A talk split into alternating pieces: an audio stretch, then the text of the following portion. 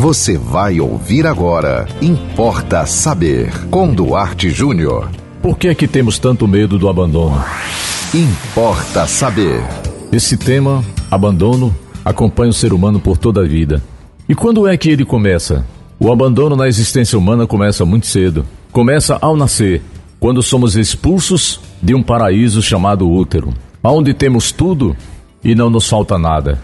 Você é expulso do paraíso, você sai do útero para a vida. Você pela primeira vez expira de modo diferente. Aí o bebê chora, e esse choro é um sinal de saúde. É um sinal de que o bebê está saudável e que ele nasceu.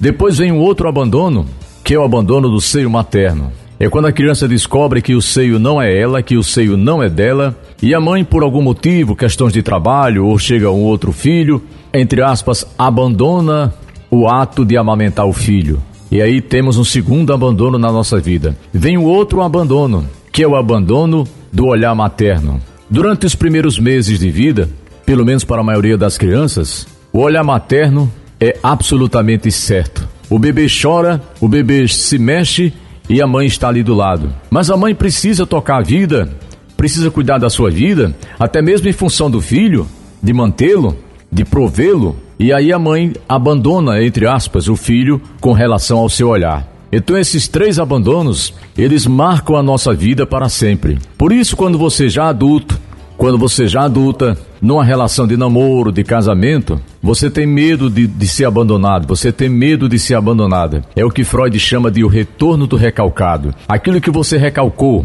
que você colocou para dentro, lá no inconsciente para sobreviver, retorna sempre diante do perigo de uma traição, da pessoa que você ama de repente se interessar por uma outra pessoa. Então é muito comum, eu diria, é normal você ter medo do abandono. O que não é normal é quando isso vira um sintoma. O que significa isso? É quando isso atrapalha a sua vida. É quando o medo do abandono atrapalha suas relações. É quando você neurotiza, é, vira um sintoma, quer dizer, vira um, uma doença, vamos dizer assim. Então as pessoas muitas vezes não suportam uma relação com a outra porque aquela outra pessoa sufoca demais o outro, sufoca demais a outra com medo do abandono. Então, o medo do abandono é um medo natural. Agora, quando vira sintoma, é um caso de tratamento. E você pode mandar para nós um tema aqui, não importa saber, é muito fácil. Manda para o nosso WhatsApp nove oito sete quatro nove cinco zero quatro zero. Siga-nos no Instagram, duarte ponto jr, nos acompanhe no Facebook, Duarte Júnior, e não perca a programação da noventa e um ponto nove F M. E até o próximo Importa Saber. Você ouviu Importa Saber, com Duarte Júnior.